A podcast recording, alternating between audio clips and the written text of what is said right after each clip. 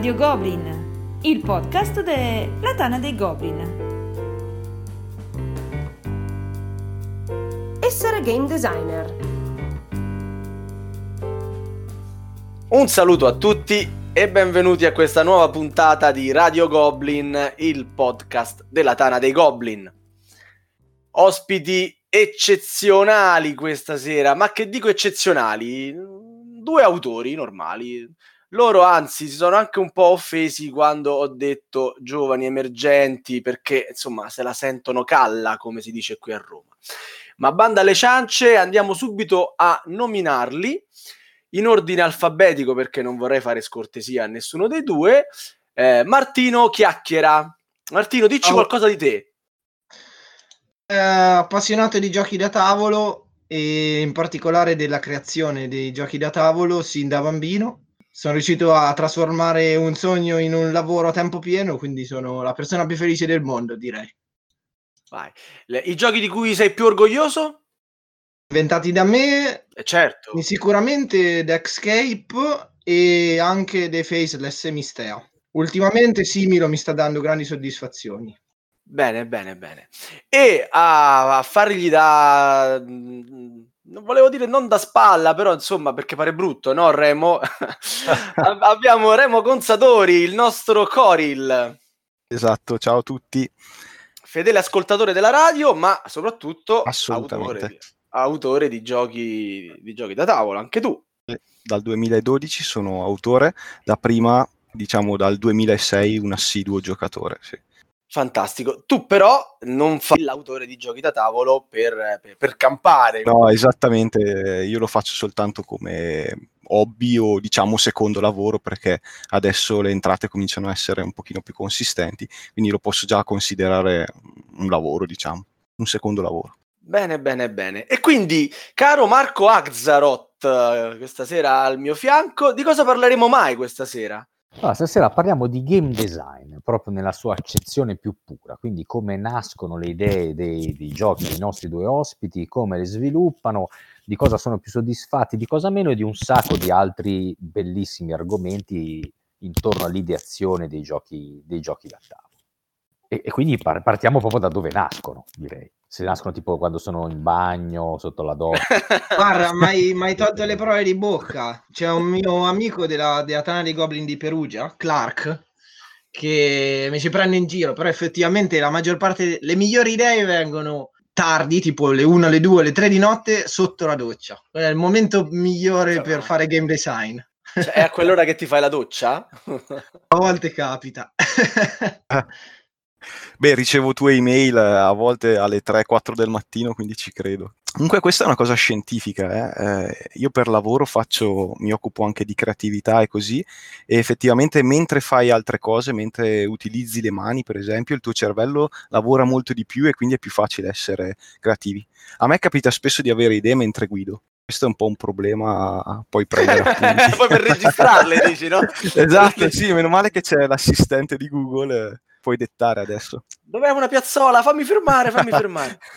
No, non mi ricordo dove leggevo non troppo tempo fa che effettivamente il lavoro manuale è un po' una panacea per il corpo umano e per il cervello, quindi insomma collima con la vostra, con la vostra posizione, ma diteci un po' veramente, cioè svelateci qualche piccolo segreto e comincerei con Martino su, su veramente su come a, si approccia all'idea di iniziare a scrivere un, un titolo. Di solito l'ispirazione viene per, un, per una diciamo considerazione improvvisa che uno fa mh, del tutto estemporanea e a volte legata a fattori così casuali. Per qualche motivo il cervello fa click e, e si illumina qualcosa e, e, e, e non lo so, io visualizzo come un, un lampo, può essere un titolo, può essere una meccanica, può essere un componente, un gimmick, un'emozione, un tema. È veramente molto variabile. Ci sono delle idee che sì, lasciano il tempo che trovano, magari le, le segno e poi c'ho, c'ho i miei sistemi per tenere traccia un po' di tutto e le butto da una parte, magari un giorno vengono anche rispolverate.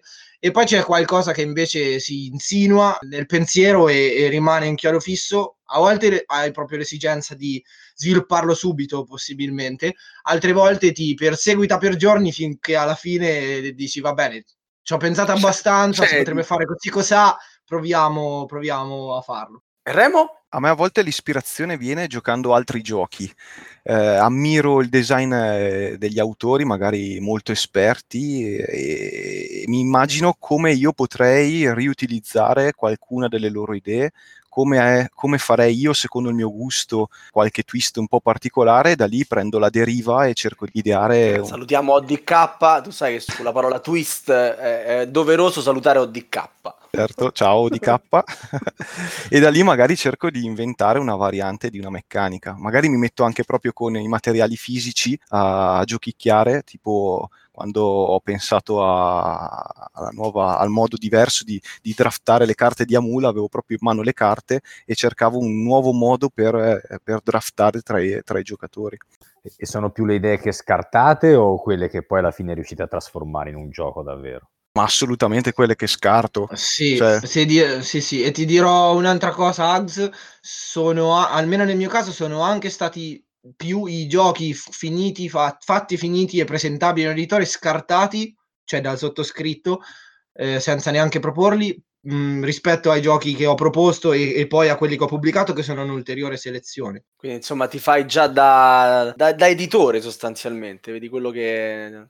Sì, ultimamente sono molto rigido su, sui giochi che, che sviluppo, però in generale è anche naturale che se non, se non lo facessi da solo so che lo farebbe il mercato per me, quindi non conviene sprecare tre energie su progetti che non sono...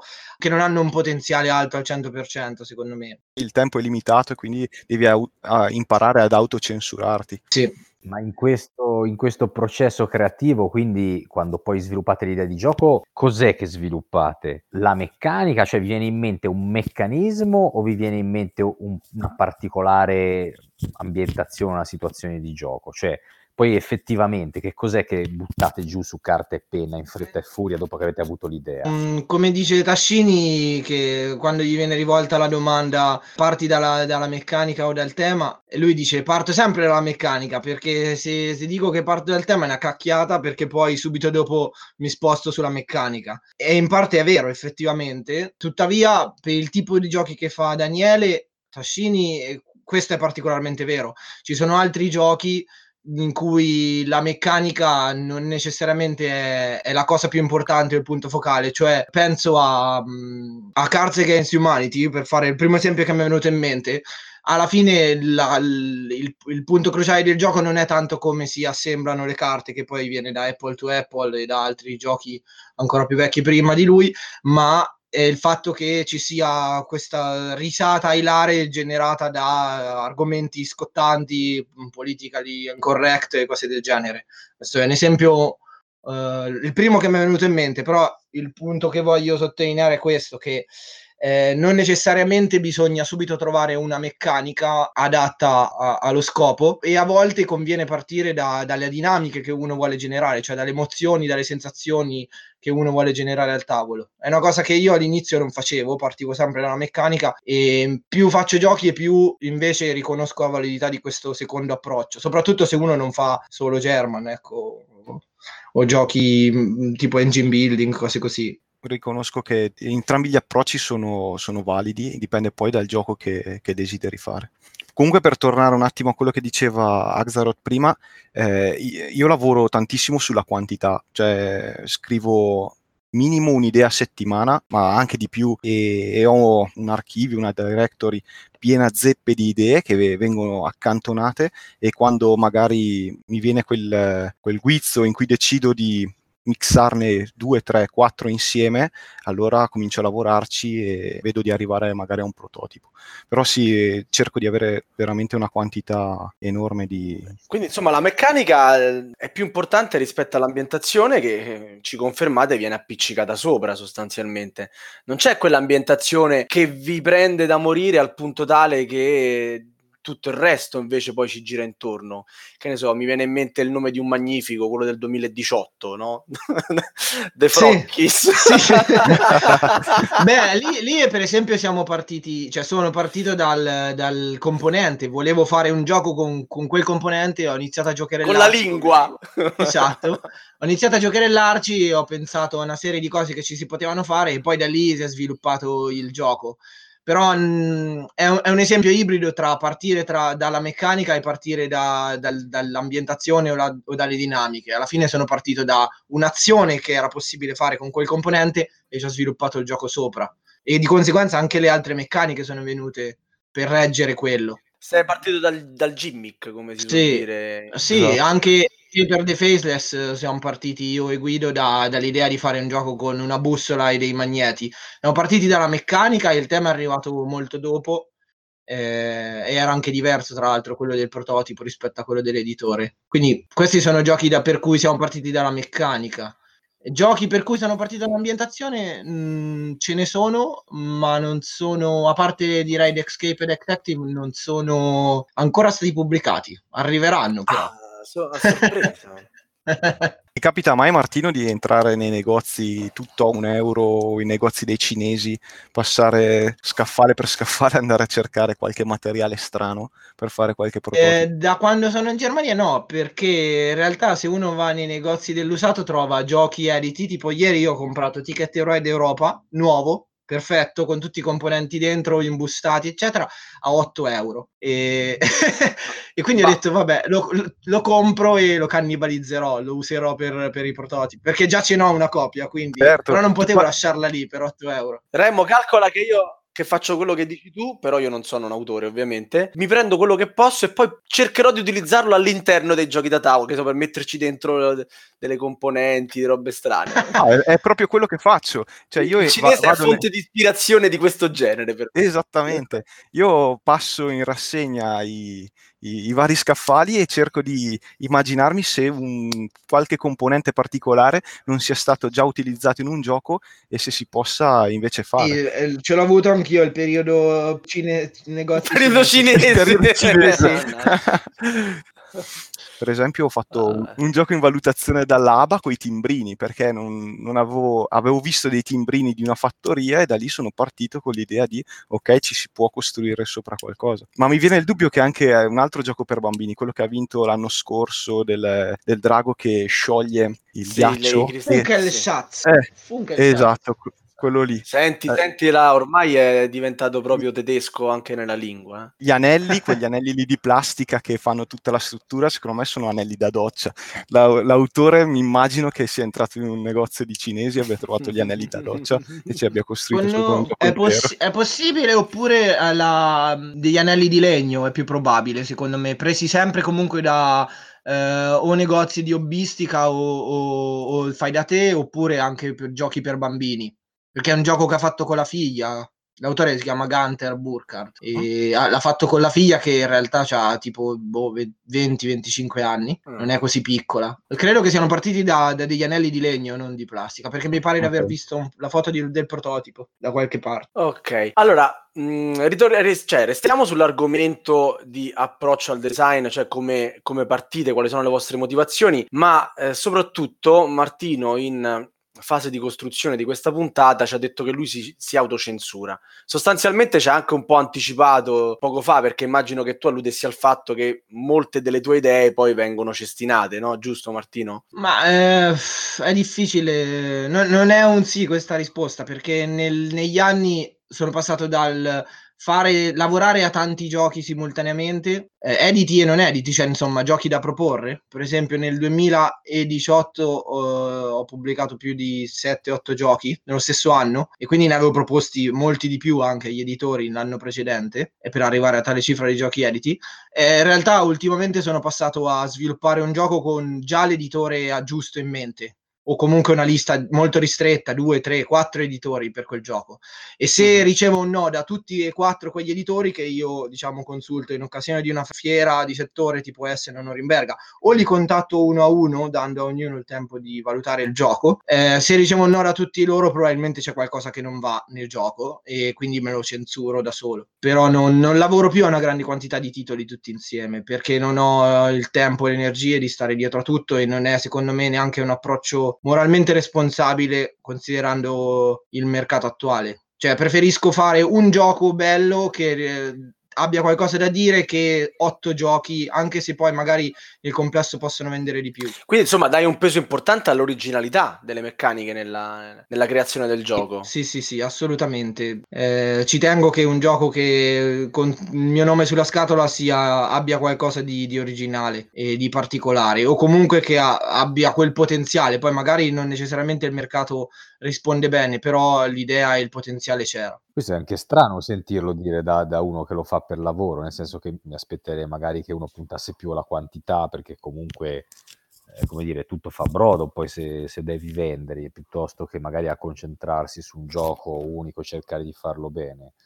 Non so, un'idea sbagliata che ho. Chiaro, chiaro, e questo che tu dici non è uno, un'osservazione peregrina, tant'è vero che ci sono autori che hanno un approccio completamente diverso. Penso a, a Martin Niedergaard, che è un autore con tantissimi titoli pubblicati che nessuno conosce, lui fa giochini su giochini su giochini per il mass market e lo fa di lavoro. Penso a Rainer Knizia, che ha un approccio ancora più particolare, perché non solo fa tantissimi giochi ogni anno, ma poi eh, il singolo gioco lo affida a più editori per lingue diverse, e quindi lo stesso gioco viene pubblicato più o meno simultaneamente, se ci riesce, in più lingue e in più vesti. Quindi magari uno c'ha la scatola piccola e illustrazioni di un certo tipo, uno c'ha la scatola grande e illustrazioni di un altro tipo, quindi c'ha una enorme mole di lavoro. E infatti il punto mio è proprio questo: preferisco lavorare su due o tre giochi all'anno che sono abbastanza sicuro che venderanno e venderanno bene e lasceranno qualcosa ai giocatori, piuttosto che a tanti titoli, perché tanti titoli significa anche tanto più lavoro, e quindi so che posso fare due giochi che vendono, che è molto meno lavoro e il prodotto è anche migliore, rispetto a fare dieci giochi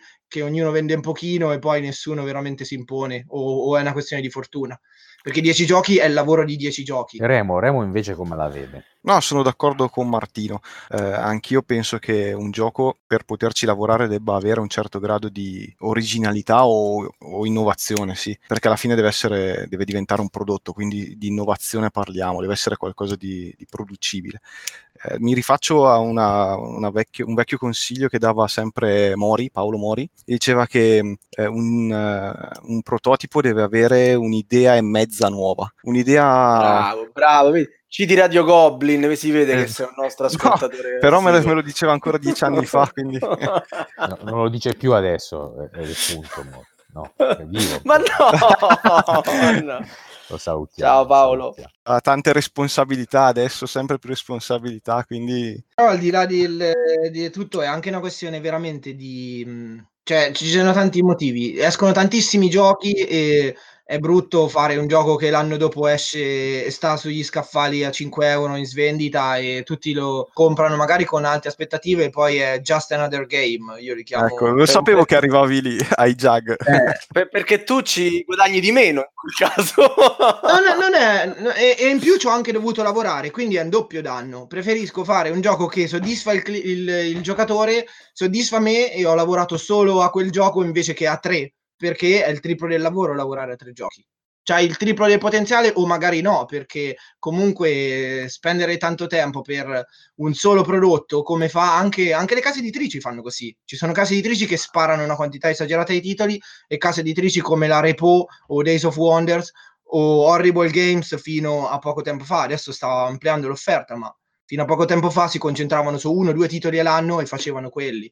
E gli davano massima copertura di marketing, massimo investimento di hardware, componentistica, cura delle meccaniche e così via. Ma scusate, Martino, hai accennato a questo argomento già più volte eh, la, rispondendo a questa domanda, ovvero pare che, pare, oddio, c'è una certa ironia nel mio pare, che sia molto importante la, il numero della vendita delle scatole.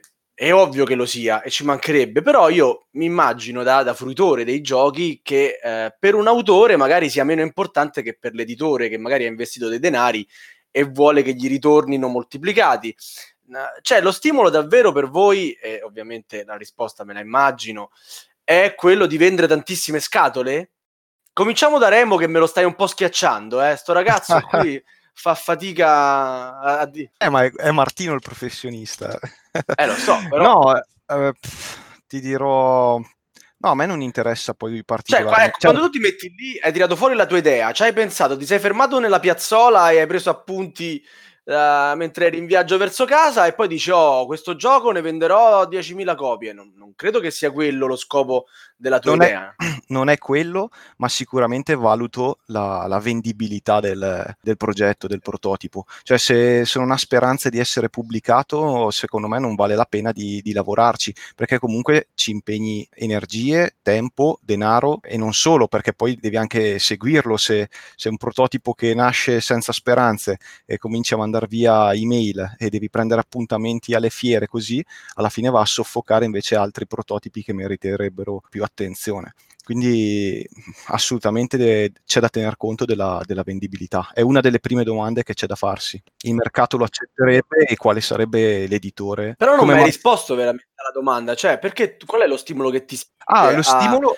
Lo stimolo è, è eh. proprio la necessità dell'atto creativo nel mio caso. Oh. Come ti dicevo prima, eh, lo faccio anche per lavoro, proprio per me è una cosa piacevole in cui trovo soddisfazione. Ok.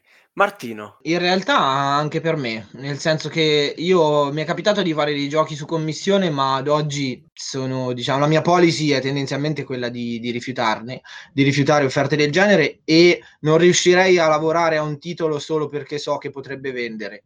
Eh, mi dovessero proporre di fare una versione nuova di Risico, pro- potrei dire no, guarda, grazie, pur sapendo che potrebbe vendere molto bene, perché eh, esattamente come ha detto Remo, la, l'unico vero drive, l'unica vera forza motrice che mi spinge e mi consente di portare a compimento il processo di design, che è un processo molto lungo e potenzialmente frustrante e potenzialmente che non porta da nessuna parte, è unicamente esclusivamente il fatto che sono innamorato di quell'idea e, e la voglio vedere pubblicata e, e la voglio sviluppare, perché è per me un'esigenza, oltre che divertimento è anche proprio un'esigenza. Però è chiaro che se sono innamorato dell'idea in parte è anche perché riconosco che molta gente potrebbe apprezzarlo e di conseguenza gli editori potrebbero essere interessati a pubblicarlo, perché può vendere sopra la media. Però è una conseguenza, non è, il, non è mai il punto di partenza per me, o almeno non, non più. Ho avuto anch'io esperienze, in due casi, di giochi su commissione, una è andata bene, una è andata male, perché alla fine non è stato pubblicato, mai più probabilmente, perché comunque non, non è nelle mie corde.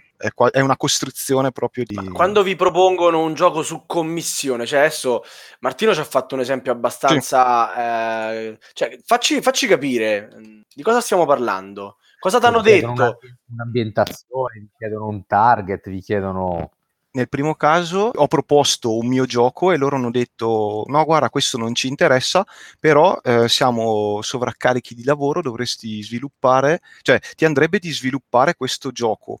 E mi hanno dato dei vincoli, sia in termini di materiale che di ambientazione che di target, e... Eh, non ho trovato una, una particolare soddisfazione, per quanto il rapporto poi alla fine economico sia stato forse uno dei migliori tra quanto ho guadagnato rispetto alle ore che ho speso per, per realizzare il gioco. A me è capitato come sviluppatore, per titoli a cui ho lavorato come sviluppatore, in cui alla fine mi sono divertito a lavorarci, però c'è stata una prima fase in cui ho dovuto farmi appassionarmi all'idea e trovare il modo di renderla in qualche modo mia, di metterci qualcosa di mio, perché altrimenti mi risultava sterile.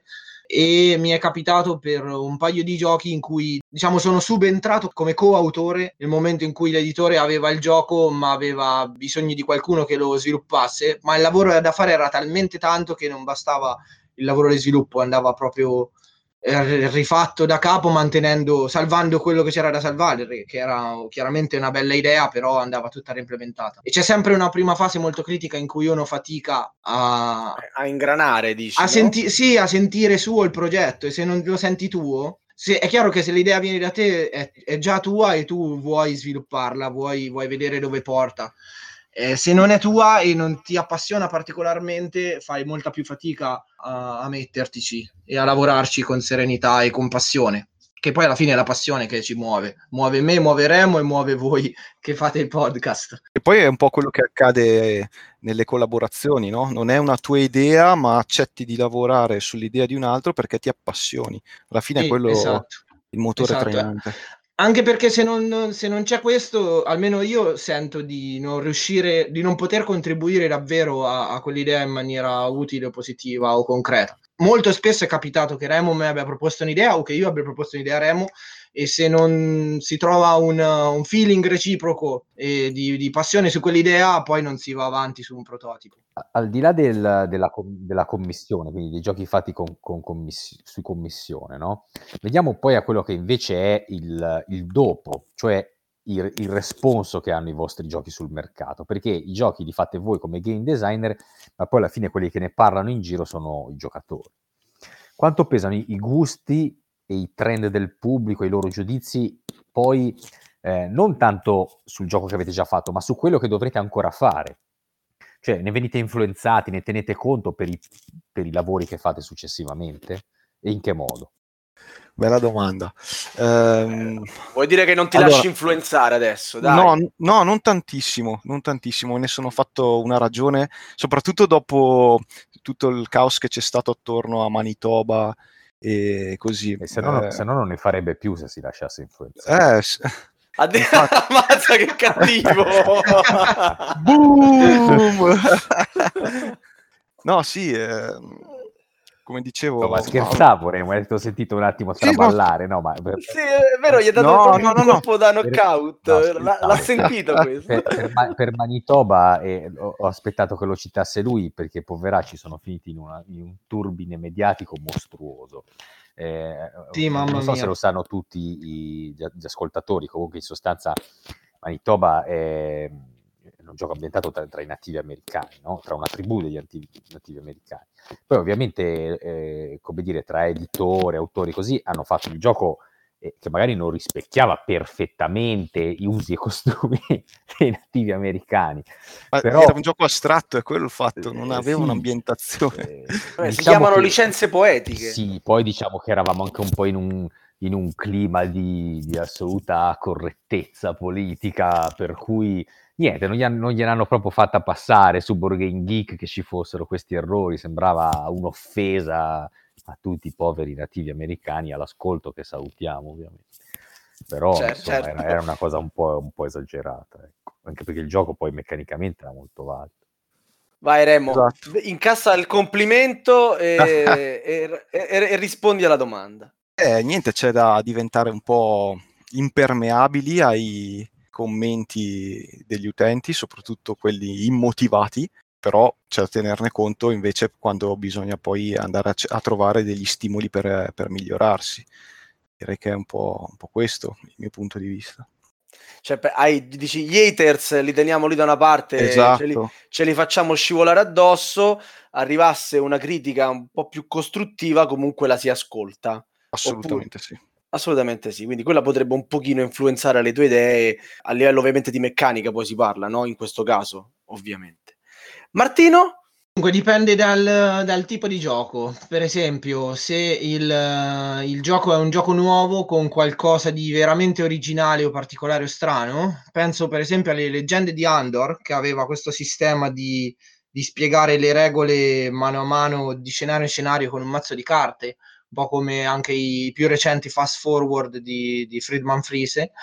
Insomma, quando un gioco è, in qualche modo anticipa o, o potenzialmente può creare un trend, eh, lì il peso, il peso dei, degli utenti si fa sentire, e purtroppo non sempre in maniera positiva. Cioè a volte gli utenti che sono ambienta- abituati a uno standard diverso, come può essere il regolamento prima di giocare e non durante la partita, eh, si trovano male con questo sistema, non necessariamente perché è fatto male, semplicemente perché è diverso da quello che uno si aspetta, un po' come quando cambiano l'interfaccia di Facebook eh, o, o, o, della, o della casella di posta elettronica, no? O di Windows, uno si trova male, è abituato a quello di prima e non l'accetta, e poi chiaramente le recensioni sono negative e questo potenzialmente pregiudica un passo avanti che si poteva fare in, collettivamente Eh, no, come, come settore, perché pensa alle Leggende di Andor, che aveva cercato di abbattere il, il regolamento a monte, che è una delle barriere d'ingresso più, più forti che c'è per le persone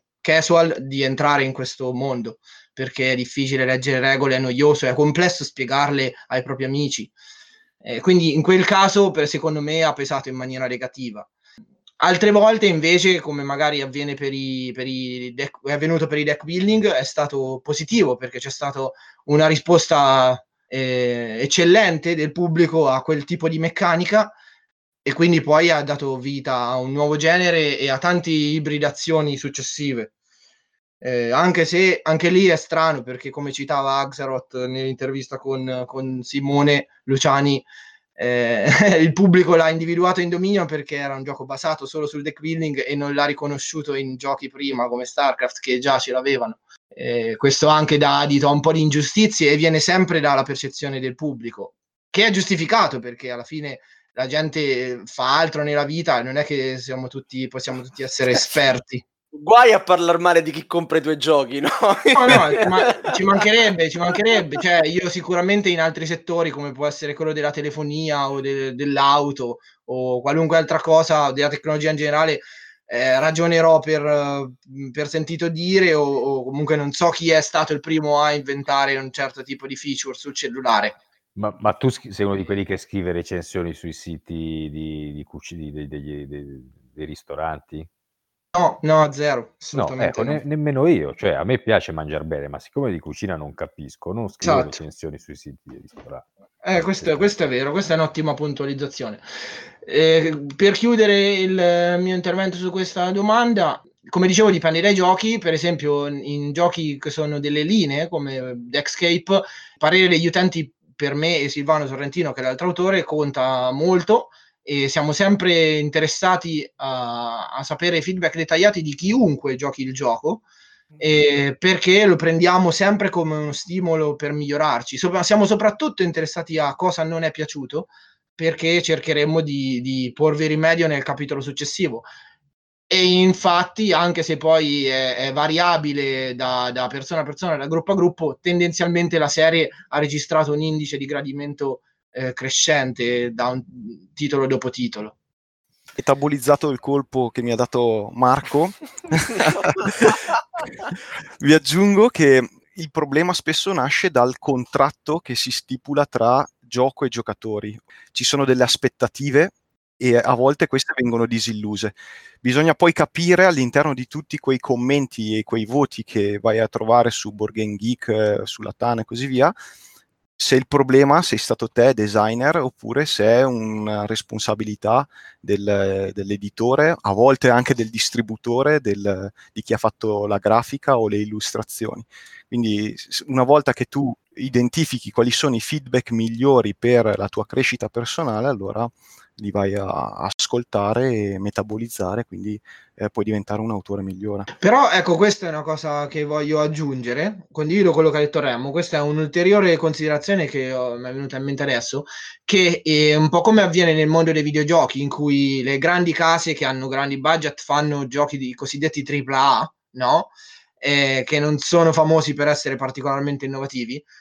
Eh, questo va, va considerato, che anche gli utenti finali, i giocatori, hanno una loro responsabilità e un loro potere decisionale di influenzare il mercato. Un editore grande difficilmente sperimenterà cose particolari o che deviano molto da dei giochi standard, dei feeling standard, delle meccaniche standard. Possono essere più o meno innovative, però difficilmente farà un gioco sperimentale, mentre gli editori piccoli, a volte un po' per ingenuità, a volte per passione, ma ci si lanciano. E il pubblico, se è restio a, a, a cose nuove e, e è molto talebano, diciamo, sul concetto di gioco, di come un gioco deve essere, di cosa un gioco può essere, eh, allora rischia effettivamente di pregiudicarsi delle esperienze nuove, non solo del gioco in questione, ma anche di quelli che quel gioco avrebbe potuto eh, influenzare, cioè di nuove idee che si, si sarebbero potute appoggiare su quel gioco. A questo poi si ricollega anche a quello che dicevamo prima rispetto all'originalità nei prototipi che andiamo a proporre. Dipende dalla percezione che ne avrà l'editore e i giocatori che comprano da quell'editore. Quindi non puoi andare a proporre un gioco radicalmente eh, nuovo a un editore che invece ha eh, un pubblico abituato a comprare dei giochi tradizionali. Un certo tipo. È molto importante. Infatti eh, abbiamo detto che i giochi sì, li, li scrivete voi, però poi alla fine ci mettono mano anche gli sviluppatori delle varie case editrici a cui li proponete, no? E sapevo che su questo argomento volevate raccontarci aneddoti, vero Martino? Martino in particolare. Eh sì, Martino mi sa eh. che c'è qualche sassolino nella scarpa da levarsi.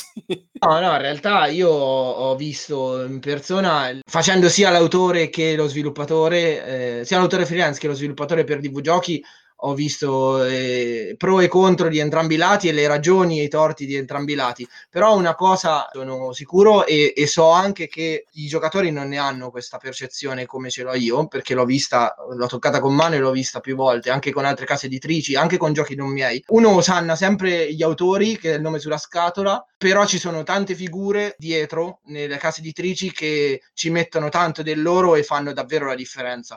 Simone Luciani la, nella precedente intervista citava il caso di Carcassonne, che è rimasto uguale al settanta per cento rispetto a com'era il prototipo originale, e senza le modifiche di Hans im Glück non sarebbe quello che è diventato. E lui stesso ricordava che anche Marco Polo è stato potentemente modificato da Hans im Glück, compresa, se non ricordo male, l'idea dei, dei personaggi, dei che personaggi. Poi è stata, è stata sì. una cosa forte e vincente di, di quel gioco. Sì, sì, una delle, una delle più criticate, no? Che, che sì. è sbilanciare il gioco, che quello è troppo forte. Sì, sì. Eppure è il punto forte di quel gioco, al di là del resto dei meccanismi, è quello che lo distingueva da, da, dal resto quando è uscito. Lo stesso The Frog Kiss che hai citato te è stato molto modificato dalla mia idea originale, che era più semplice, pensata più per bambini, dallo sviluppatore di, di Doppio Gioco Press, che era al tempo Davide Marva, e lui l'ha trasformato in un family. Ci abbiamo lavorato insieme, ma lui l'ha trasformato in family. Nel caso di un gioco che abbiamo pubblicato io e Remo con la Haba, Simlish Zugig, lì l'editore ci ha chiesto di trasformarlo da un family a un gioco per bambini e ha messo delle idee grafiche che avevano un impatto anche sulle meccaniche. Poi io e Remo ci siamo occupati di rifinire il gioco e farlo e bilanciarlo e farlo funzionare, però il prodotto è stato pesantemente influenzato dalla visione che aveva l'editore. La serie della, della Cosmos, Exit, che è famosissima, l'idea, gene- l'idea principale non viene da Inc e Marcus Brand, che sono gli autori, ma gli è stato commissionato di sviluppare quell'idea da un editor di Cosmos che ha avuto l'idea, che tra l'altro credo abbia anche una percentuale de- delle royalty per questo, anche se non viene creditato come autore. I giochi di, di D V quasi tutti sono stati pesantemente modificati da Sergio, da me e da altri colleghi. Di solito è meglio, diciamo, l'idea è, è quella. È anche normale, perché l'autore non lo sa. Nessuno conosce il pubblico dell'editore meglio dell'editore stesso, quindi è chiaro che arriva un gioco e l'editore è in grado, meglio dell'autore, di adattarlo e, a, ai gusti del proprio mercato, alle esigenze del proprio mercato. Però molto spesso questo lavoro sconfina anche quello dell'autore.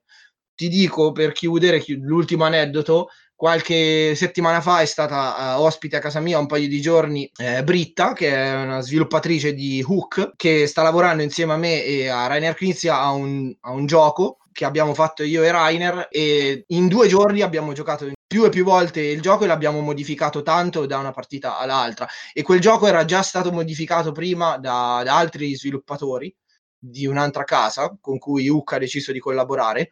Per cui, rispetto all'idea originale che era mia, una volta che ci ha messo mano Rainer e una volta che ci abbiamo lavorato con più sviluppatori, verrà fuori una roba diversa, migliore, decisamente migliore rispetto alla mia idea originale. E non vanno, non vanno sottovalutati gli sviluppatori. Beh, guarda, sì. Ti voglio citare questo, scusa se la faccio lunga.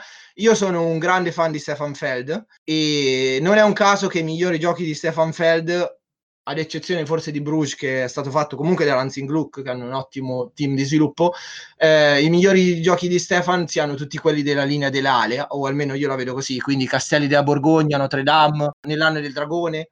Perché? Perché lì c'era un ottimo sviluppatore, che da poco se n'è andato, Stefan Brook, e lui effettivamente è in grado di fare la differenza tra un gioco di Feld che poi viene dimenticato e un gioco di Feld che c'ha sempre un'idea brillante che ci mette Stefan, ma poi lui lo sviluppa meglio. Per esempio anche Carpe Diem è stato l'ultimo lavoro che ha, che ha fatto, e anche se è stato mh, recepito meno bene degli altri, probabilmente ha venduto più copie. Quindi basta, il mio apprezzamento per Martino Chiacchiera dopo quest'ultima frase è salito di, di, di parecchio, diciamo. Hai guadagnato punti. eh beh sì, no, no. Sono assolutamente d'accordo eh, su questa cosa. Sono d'accordissimo anch'io. Beh, mi chiedo allora, e, e, e tutti quelli che invece si fanno il gioco per i fatti loro e lo buttano su Kickstarter, visto che il mercato sta andando in questa direzione, tutti questi giochi quindi che arrivano senza uno sviluppatore alle spalle, fatti magari in casa da uno col suo gruppo di amici. Disastro. Infatti eh, sul, sul forum di inventori di giochi, ma anche e soprattutto sul gruppo Facebook, che adesso è la parte più attiva, sconsigliamo sempre l'autoproduzione in qualsiasi forma, perché soprattutto quando hai poca esperienza vedi ogni il, il tuo gioco come un figlio praticamente, e quindi con, con quegli occhi, con, lo, con gli occhi di un genitore non vedi i difetti e non vai a pensare a tutte quelle implicazioni invece che un buono sviluppatore va subito, va subito a notare. Sono d'accordissimo con Martino, eh, finire nelle mani dello sviluppatore giusto può fare la differenza tra avere un gioco di successo e un gioco che è invece un flop colossale. Guarda, ti, ti faccio un esempio pratico, ma giusto il primo che mi viene in mente, perché non l'ho giocato da tanto, avevo preso su Kickstarter, poi sempre per questione Magnifico, insomma, per valutarlo, era Of Tribes, era un gioco uscito quest'anno di civilizzazione, leggendo così, insomma, le regole, eh, mi interessava e mi sembrava potenzialmente un buon gioco, e si vede proprio proprio che manca la mano di, di uno sviluppatore, di un editore esperto, ma in tutto, da, dall'ergonomia alla simbologia, a, alle regole che sono estremamente sporche proprio. Potenzialmente si vede un buon gioco che potrebbe esserci sotto, ma che, che è rimasto lì, è rimasto a, li, a livello di, di diciamo po- poco, poco più in là di un, di un prototipo. Poi uno immagino che nel momento in cui su Kickstarter è ancora peggio, perché tu non lo devi nemmeno più vendere il gioco dopo che l'hai fatto, cioè lo vendi prima di averlo fatto, quindi una volta che hai raccolto i soldi probabilmente l'idea di metterti lì altre cinquanta serate a rifinirlo, ora no, non voglio dire male, però forse ti passa anche un po'. Dici, vabbè, ma questa cosa bene o male funziona, è inutile che ci passo, che mi incaponisco a vedere come risolverlo, oppure questa cosa è poco elegante, ma vabbè, comunque va. Eh, non lo so, è un'idea che mi faccio mio, poi magari da... da, da Ci sono degli, però... esempi, degli esempi positivi anche di autoproduzione, penso a Ryan Laukat che... No, no, ma ci sono, per carità, le, le, le, le eccezioni ci sono, ci sono sempre, cioè il, il primo sulla classifica di Board Game Geek è Gloomhaven, se, se l'è fatto sì, praticamente da esatto, solo, infatti. E, no, ci, ci siamo, bisogna guardare la, la percentuale, no? Come... anche Friedman Friese con Alta Tensione, sì sì, ha voglia, eh, certo, Alta Tensione, e poi tutti gli altri, però cioè ci sono stati dei, degli alti ma anche tanti bassi eh, nella carriera di Friedman, è chiaro, è chiaro, eh, ma un occhio esterno ed esperto come quello dello sviluppatore, soprattutto soprattutto se l'autore non lo fa di professione, è fondamentale. E anche quando lo fa di professione, nella mia esperienza, gli sviluppatori hanno sempre apportato eh, delle migliorie al gioco. A volte non, non mi sono trovato d'accordo con delle scelte, però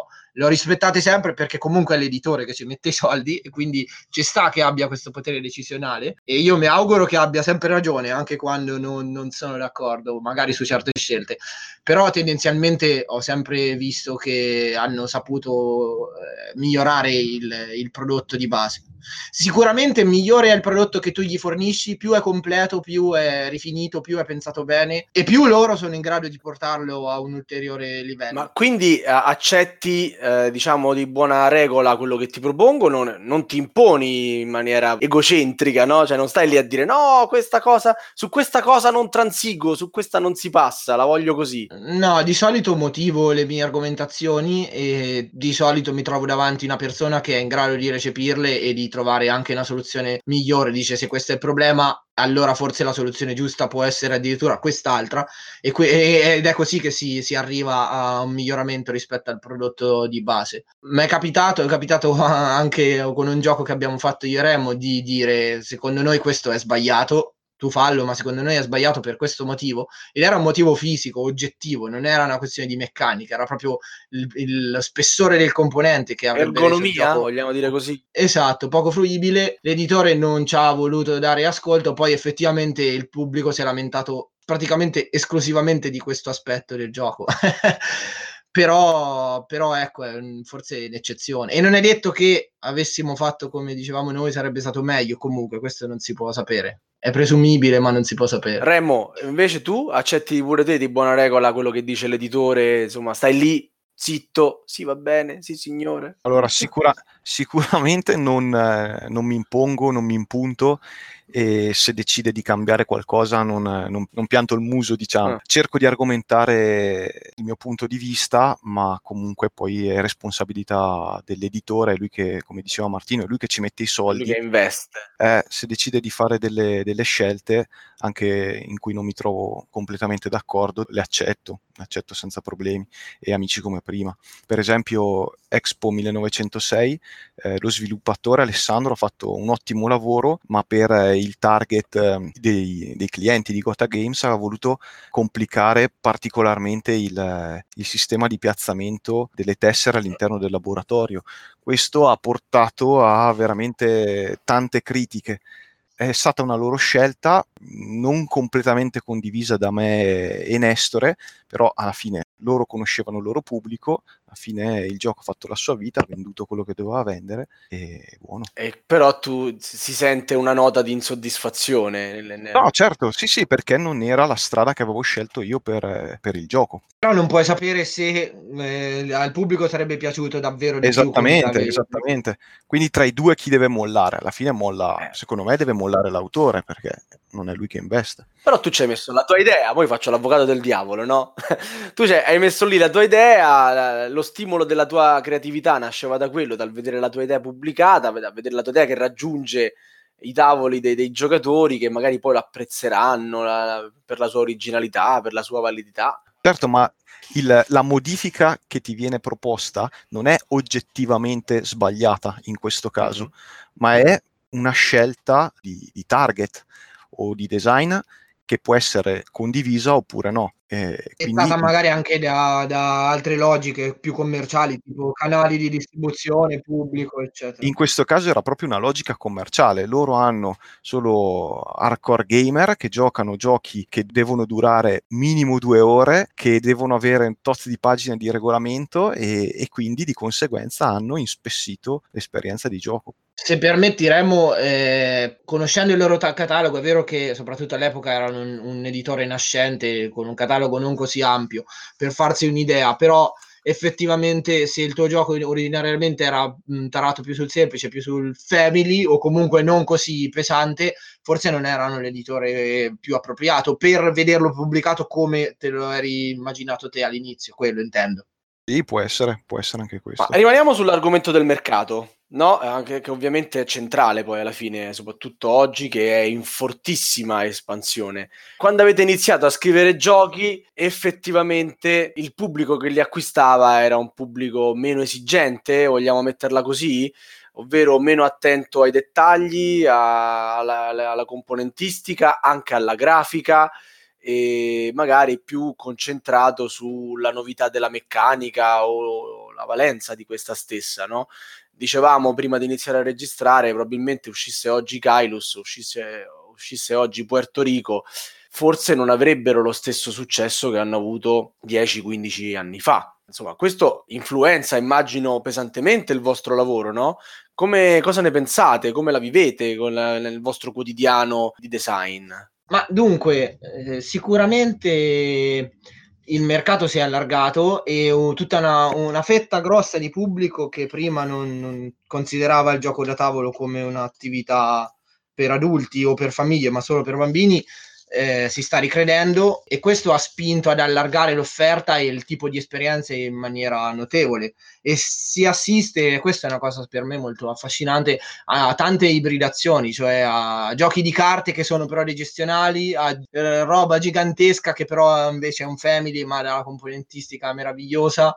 Eh, ci sono tante sperimentazioni, penso ai giochi tipo Near and Far, quindi narrativa mischiata a, a un gioco più Eurogame. Io penso che in generale il, il fatto che il mercato si sia allargato, si sia allargata l'offerta, fa sì che ci sia più spazio di design per creare esperienze nuove, perché alla fine è questo quello che io come appassionato, come giocatore intendo, cerco. Un'esperienza nuova, e è quello che spinge tutti noi ad andare ogni anno a Essen a spulciarci la lista delle novità e a provare questo o quell'altro titolo. Quindi il mercato sta cambiando in positivo tendenzialmente. Il, il, eh, il, il rovescio della medaglia è che eh, chiaramente crescendo l'offerta cresce anche la quantità di, di titoli che devi scremare, perché l'eccellenza esiste solamente in un mare di mediocrità, questo è purtroppo eh. così. Quindi è più faticoso trovare il gioco adatto a sé o il gioco veramente... Quasi adatto. Impossibile, direi. Cioè, la scorsa Essen ha visto quanti? duemila titoli nuovi? Cioè, tirarne fuori uno dall'in mezzo non è una roba facile. No, non è facile, non è facile, però il, la comunità degli, dei, dei giocatori è molto coesa risp- e, e è molto per la condivisione e la discussione rispetto anche ad altri eh, hobby, che magari semplicemente perché sono molti più utenti, come per esempio il mercato della musica, o c'è molta più offerta, o c'è molta meno condivisione. No, per esempio dei film ne parlano, non, non, non tutti quelli che apprezzano i film scrivono di film, mentre molti che, che apprezzano i giochi da tavolo leggono o scrivono di giochi da tavolo, o ne parlano semplicemente con gli amici in maniera entusiasta e condividono. Quindi questo fa sì che anche in un'offerta vasta si riesca prima o poi a imporre un titolo se è veramente valido, è difficile che rimanga sepolto. Martino, dicevi che diventa più difficile trovare i giochi eccellenti all'interno di tutto questo marasma di giochi, diventa più difficile per i giocatori, per gli autori secondo me diventa più difficile trovare l'editore che saprà esaltare la tua idea al meglio. Sì, è vero, questo è vero. Sì, però questo, Remo, non eludere la domanda, raccontaci anche a te come questo aspetto fondamentale nel design influenza la giornata. No, sono eh, allineato an- a quello che ha detto Martino, anch'io lo trovo particolarmente stimolante, vedere Root, che è praticamente un wargame, fare tutto questo successo, e, o le ibridazioni, vedere i giochi come Fiabe di Stoffa che hanno i libri, eh, i prossimo gioco di Martino che non so se vuoi, vuole spoilerare, spoilerare qualcosa. Qualc- qualcosa è uscito, qualcosa, qualcosa è uscito, è uscito. Sul, sul gioco Nomicon. Quando esce ecco. il gioco, Martino? Eh, era previsto per uh, questa Essen, ma con i recenti avvenimenti potrebbe, potrebbe slittare, anche perché ci teniamo a fare le cose per bene. Mm. E non solo noi autori ma anche l'editore che lavora in maniera molto seria, e quindi potrebbe rischiare di uscire magari più verso Norimberga o comunque duemilaventuno. Ah, vediamo. Addirittura. No, vabbè, ti volevo dire, questo podcast lo registriamo stasera ma uscirà fra un mesetto, magari c'hai, c'hai un gap che, che possiamo colmare, ma no dai, teniamolo come sorpresa. Quindi torniamo a Remo. Quindi, Remo, a te la, questo fatto che i tuoi giochi vengano pompati in un qualche modo ovviamente fa solo che piacere. Si spera che vengano pompati. Si spera. Ma eh certo, e tu che, che vadano a cercare, proponi, che dici ah questo lo farei così, questo vorrei questa componentistica. Eh, mi, è già, mi è già capitato due o tre volte di avere l'editore che propone un illustratore e poi chiede a me o al mio coautore suggerimenti su quali possano essere altri illustratori che in questo momento godono di particolare successo tra il pubblico dei giocatori. Quindi Eh, assolutamente il fatto di poter pompare con eh, bei materiali eh, e di, con illustrazioni accattivanti i propri giochi è sicuramente una cosa positiva. Penso che tutti gli autori sperino di vedere il proprio gioco pubblicato al meglio del meglio del... Ah. Beh, però guarda che ne so, un giocatore come Marco, come Azzaroth, lui de, de, tutta la componentistica interessa relativamente, lui va al sodo. E però su Kickstarter ne, ca- ne compra di plastica Marco. Ne compro, ne compro di plastica, dipende. Ecco. La vedi, alla fine Remo ha, ha fatto lo strike back.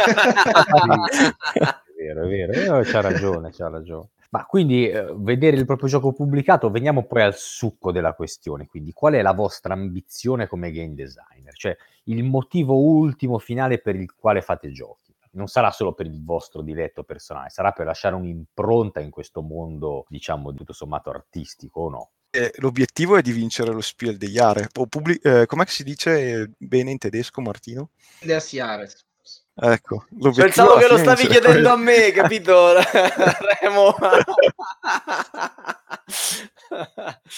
Quindi tu ambisci a vincere un premio importante, vuoi essere riconosciuto come migliore autore? No, allora in realtà no, non è, non è quella l'ambizione principale. Come dicevo prima, è eh, la necessità creativa che, che spinge. Poi diventare il primo autore italiano a vincere lo Spiel potrebbe è una essere competizione, eh, una competizione aperta, effettivamente allettante, esatto, per tutti, penso. Sì. Bene, bene. Martino stesso diceva voglio, mi ricordo già cinque sei anni fa mi, mi dicevi voglio essere il più giovane vincitore, perché tu parti avvantaggiato, ah, hai cominciato a fare giochi a sedici anni praticamente. Chi è il più giovane adesso? Ma penso che in Italia in realtà l'autore più giovane ad aver pubblicato un gioco sia qualcuno tipo il figlio di, di Leo Colovini, qualcuno del genere, credo. Quindi non sono sicuramente il più, il più giovane. No, intendevo andare a premio in Germania. Ah, ah non lo so. No, fa, credo, credo l'autore di, di The Mind, così a naso. Però bisognerebbe vedere che età avevano... Eh, autori esatto. più illustri quando l'hanno vinto tanti anni fa, è difficile da dire, non lo so. Mm. Non Però io so. mi ricordo di questa tua dichiarazione ancora agli inizi. Penso, sì, sì, eh, esatto, ero giovane. Ero giovane. ero, c'hai ventiquattro anni adesso. ventisette, ventisette, ventisette appena compiuto. Allora, Martino, invece per te qual è l'ambizione? Cioè, veramente essere il più giovane a pubblicarlo? No, in realtà ho scelto di fare questo lavoro per, per tre motivi. Uno, perché l'ho sempre fatto sin da bambino e solo a sedici anni ho realizzato che poteva effettivamente diventare un lavoro a tempo pieno ed era anche una passione forte. Tant'è vero che a sedici anni ho iniziato a frequentare la, la Tana dei Goblin di Perugia, che all'epoca non era ancora una Tana dei Goblin, ma c'è diventata poco dopo. Il fatto che non volevo fare un lavoro per il quale magari all'età di quaranta cinquanta anni sarei stato facilmente rimpiazzabile da qualcuno più giovane disposto a lavorare per meno soldi e con maggiori competenze de- de- di me. E eh, il motivo principale probabilmente è che adoro lavorare da casa in pigiama con la mia tazza di tè e i miei due schermi in una sala piena di, di giochi da tavolo. Questo è, è anche un, è un drive molto forte. No, non è una brutta immagine come posto di lavoro, insomma. No, adesso fanno tutti lo, lo, lo, fate tutti lo smart working, però in realtà eh, per me è la normalità e, e ne apprezzo molto la, la quotidianità, devo dire la verità. Ti dirò che adesso lo sto provando anch'io lo smart working e non è così... No, a me non, non ispira così tanto. Non ti piace? Eh? No, eh, no. Vabbè. Va bene, va bene, vabbè, tempi, tempi che passeranno, tempi che passeranno. Ma una cosa interessante in effetti è anche questa, che hai presente quando uno compra un regalo per qualcun altro e sta lì a, a godere, a immaginarsi come sarà la reazione di, di, del destinatario del regalo? Quando io creo un gioco, e penso che per Remo sia la stessa cosa, molto spesso ci sono delle, delle emozioni o delle cose che noi riteniamo particolarmente fighe e diciamo... nella nostra testa c'è la soddisfazione di prefigurarsi il momento in cui i giocatori finalmente potranno fare questo. Per me il vedere sul volto di, di persone sconosciute di tutto il mondo, di tutte le età, soddisfazione e divertimento per qualcosa che ho creato io è fonte di, di gratificazione, probabilmente anche più dei, dei, semplicemente il ritorno economico. Il ritorno economico è una cosa indispensabile per potercisi dedicare. Però quello che ti dà vedere un bambino coreano che gioca a Quick Pick e si diverte è molto di più. Che, che poi probabilmente è anche la nostra più grande ansia. Non so te, ma per me il fatto di dire ha giocato al mio gioco e non si è divertito... Sì, ti, fa, ti, ti dispiace in primis per lui e, e un po' per te perché sei in qualche modo la causa. Sì, ma soprattutto per lui. Cioè mi dispiace sì, sì, che sì. abbia vissuto questa esatto. esperienza che io ho creato per lui come una perdita di tempo. Eh, bene, ci avete anche degli scrupoli, degli autori con un'anima. Va bene, dicevo, cercavo di dire, ma Martino è difficilissimo da interrompere, eh, Remo, cioè nel senso... De... Te ne do atto, eh, che, non, che non è stato un compagno eh, di esatto. intervista semplice. Eh, siamo purtroppo arrivati all'ultima domanda, che l'abbiamo selezionata fra tutte perché ci pareva quella più spiritosa, anche se comunque con un suo perché. Dato che lo stesso Martino, non vi nego, ce l'ha suggerita, dice: domandateci perché un autore dovrebbe studiare tanti libri di design, ma soprattutto dovrebbe saper scrivere e parlare in francese. Martino, adesso noi ci aspettiamo i fuochi d'artificio. Ma tra, tra gli autori italiani eh, gira questa voce, devo dire fondata sulla base empirica, che sia molto difficile pubblicare con gli editori francesi, che hanno un mercato grandissimo e in forte crescita, eh, comparabile a quello della Germania, forse oggigiorno anche superiore, e con degli standard di produzione eccelsi, quindi sarebbe bello pubblicare un gioco con un editore francese perché vende tante copie, perché fa le illustrazioni bellissime, i componenti bellissimi, però eh, tutti noi stiamo riscontrando oggigiorno una forte resistenza da parte loro a valutare giochi di persone che non gli sottomettono il regolamento in francese o che non parlano la lingua francese, e parlando con i designer tedeschi qua loro mi dicono la stessa cosa, mentre gli editori tedeschi da sempre sono aperti a editori di, di, di tutti tutto il mondo, purché si sappiano l'inglese, ecco. Quindi mi sono attrezzato e ho imparato il francese. Ah, grande! Allora... Così superi se riesci a essere tu che pubblica per primo in Francia. Esatto, eh, potrebbe essere un'idea. No, ho il, ho il vantaggio di lavorare per una società francese come lavoro principale, quindi ne ho approfittato, ho imparato il francese, non scrivo i regolamenti in francese, però quando vai a fare eh, i pitch in fiera o devi preparare un video, è un grosso vantaggio sicuramente. Ma, sicuramente. Ma ascolteremo, ma tu sai anche l'inglese? Sì, sì. Eh, forse è quello il problema. Eccolo. Perché, perché lo annusa loro, capisci? Che tu, che tu sai anche sì, che lo annusano. E non ti, non ti pubblicano il Ho gioco. Tanti amici francesi che forse sì, sì, certo, magari ascolteranno, certo. Quindi no, non mi sbilancio. Quello che penso io è che in Francia c'è una ci sono tantissimi autori anche di un certo livello, per cui gli editori chiaramente prediligono gli autori francesi perché è più facile lavorare con loro, perché spesso si conoscono, ci sono dei rapporti personali di amicizia in anni e anni di convention.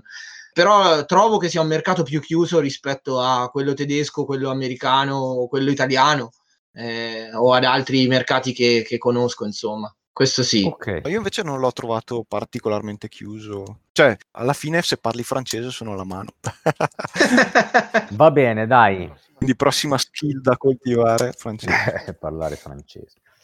Allora, intanto noi chiamiamo il nostro regista. Grazie Marco. Io invito come sempre i nostri ascoltatori a mettere il mi piace alla pagina Facebook di Radio Goblin e iscriversi al forum della Tana dei Goblin su goblins punto net. Se avete proposte, lamentele o complimenti da fare, vi invitiamo a scriverci via mail a podcast chiocciola goblins punto net o entrando nel gruppo Telegram che è aperto a tutti. Vi ricordo inoltre che potete reperire le puntate precedenti, oltre che dal nostro sito, anche con Google Podcast, iTunes e Spotify. Grazie per averci ascoltato sin qui e grazie ai nostri ospiti Martino e Remo. Grazie Remo, grazie Martino, buonanotte a tutti i nostri ascoltatori. Ciao, ciao. Ciao. Ciao, ciao. Avete ascoltato Radio Goblin, il podcast della Tana dei Goblin.